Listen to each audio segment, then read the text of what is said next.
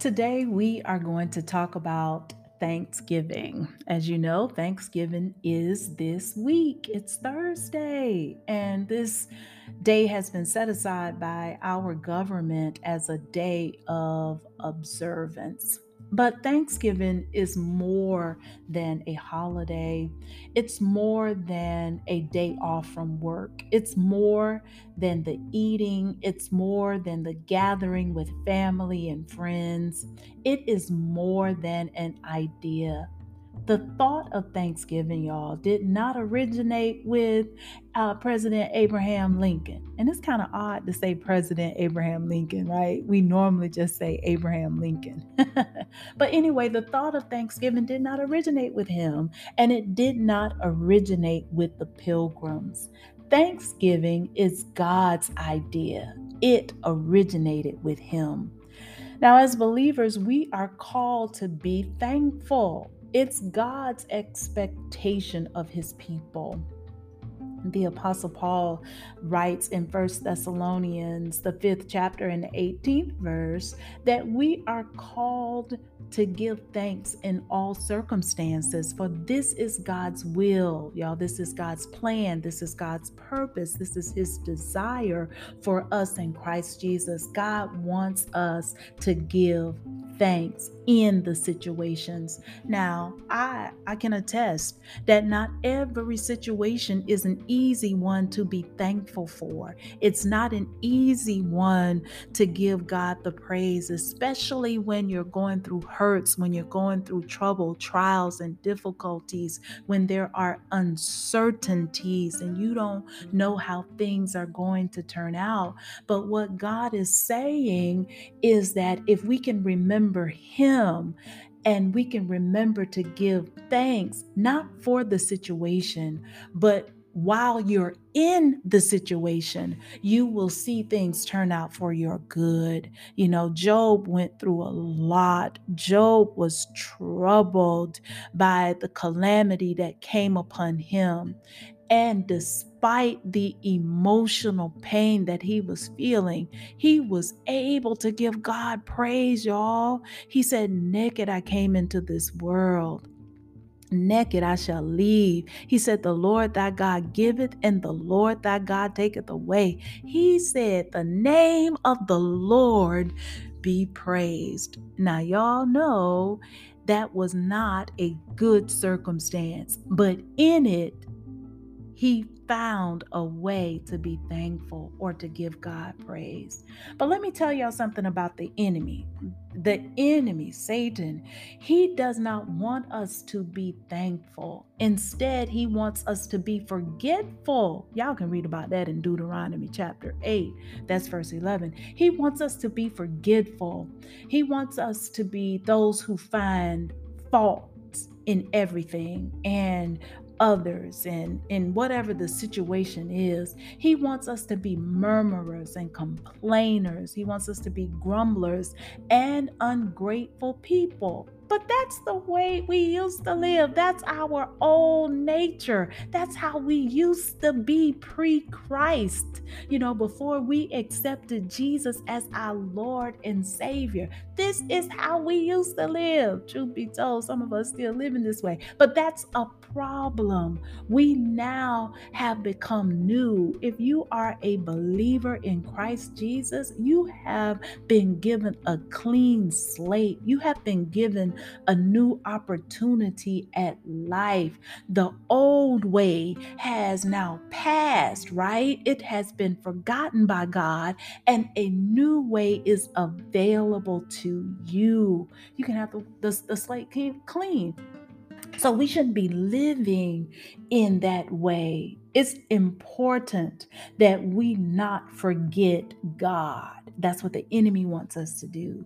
And by forgetting, what we're saying is that we forget his goodness. But we got to remember his goodness. We have to remember his grace. We have to remember his love. We have to remember his mercy through every trial, through every struggle, through every difficulty.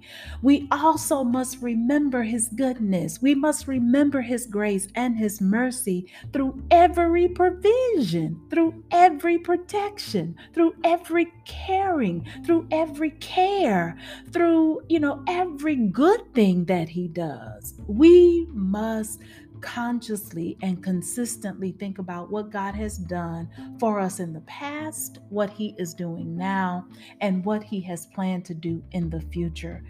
When we do this, we will live in a state of thanksgiving, and we will carry in our hearts a song of gratitude to God. Right? We'll be singing of his goodness. See what the Lord has done. Oh, what a mighty God we serve. Oh, he's deserving of all the glory and the praise. Who is like the Lord? We'll be carrying in our hearts songs of gratitude and thanksgiving when we remember God and we remember his work in our lives, y'all. Why will we be this way? Because God is good and his love never fails.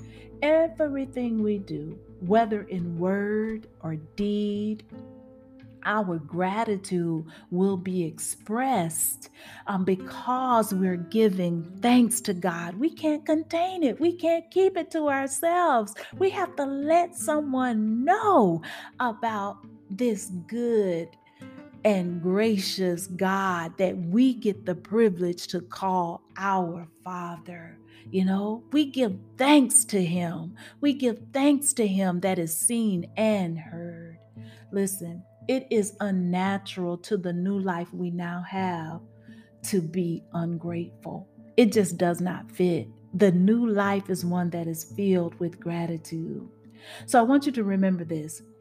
The real focus of Thanksgiving, as you gather with your family, as you gather with your friends, is not about the food. It's not about Black Friday. No, it's not. It's not about, because some stores are now open on Thanksgiving. It's not about just taking time off from work. Thanksgiving is really a time for us to remember, to recall, and reflect on what God has done, what he is doing, and what he's planning to do.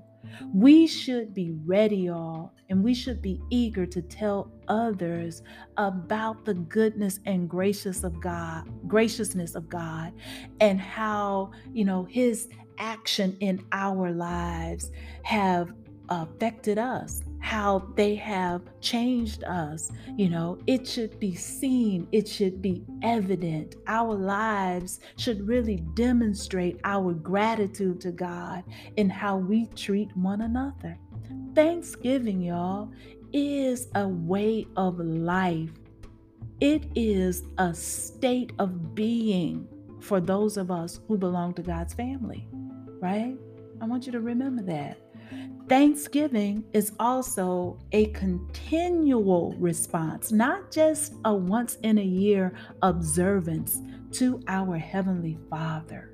Okay? All right? Let your Thanksgiving be seen. Let it be heard. Let it be sincere. As the psalmist said in the 9th book in the 1st verse, I will give thanks to you, Lord, with all my heart. I will tell of all your wonderful deeds. Now, this is a response to God's goodness. This is a response to God's grace. I hope you have a very joyous Thanksgiving celebration with your family and friends. And as you gather, I pray that you remember God's grace and his goodness. Father, as we come to you today, we are thanking you for every blessedness, every peace, every joy, every help. Father, we thank you for every covering. We thank you for every provision. We thank you for giving us wisdom and giving us insight, giving us direction. We thank you that you sent your son, Jesus Christ, to pay the penalty of our sin debt. We thank you that Jesus rose with all power in his hand, Father God. We thank you that because of his life, we now can have a new life, an abundant life. We thank you that you are forever with us and that you promise never to leave us nor forsake us. We thank you for the indwelling of your Holy Spirit. We thank you that you have given us your word, which will not return to you void. We thank you, Father God, that you love us. We just thank you for your love. We thank you, Father. We have so many ways that we can be thankful. And we just want to just tell you, thank you. Thank you for it all. We love you, Lord. All right, y'all. Enjoy your Thanksgiving. And remember, a daily dose of God's word is good for the soul. Be blessed.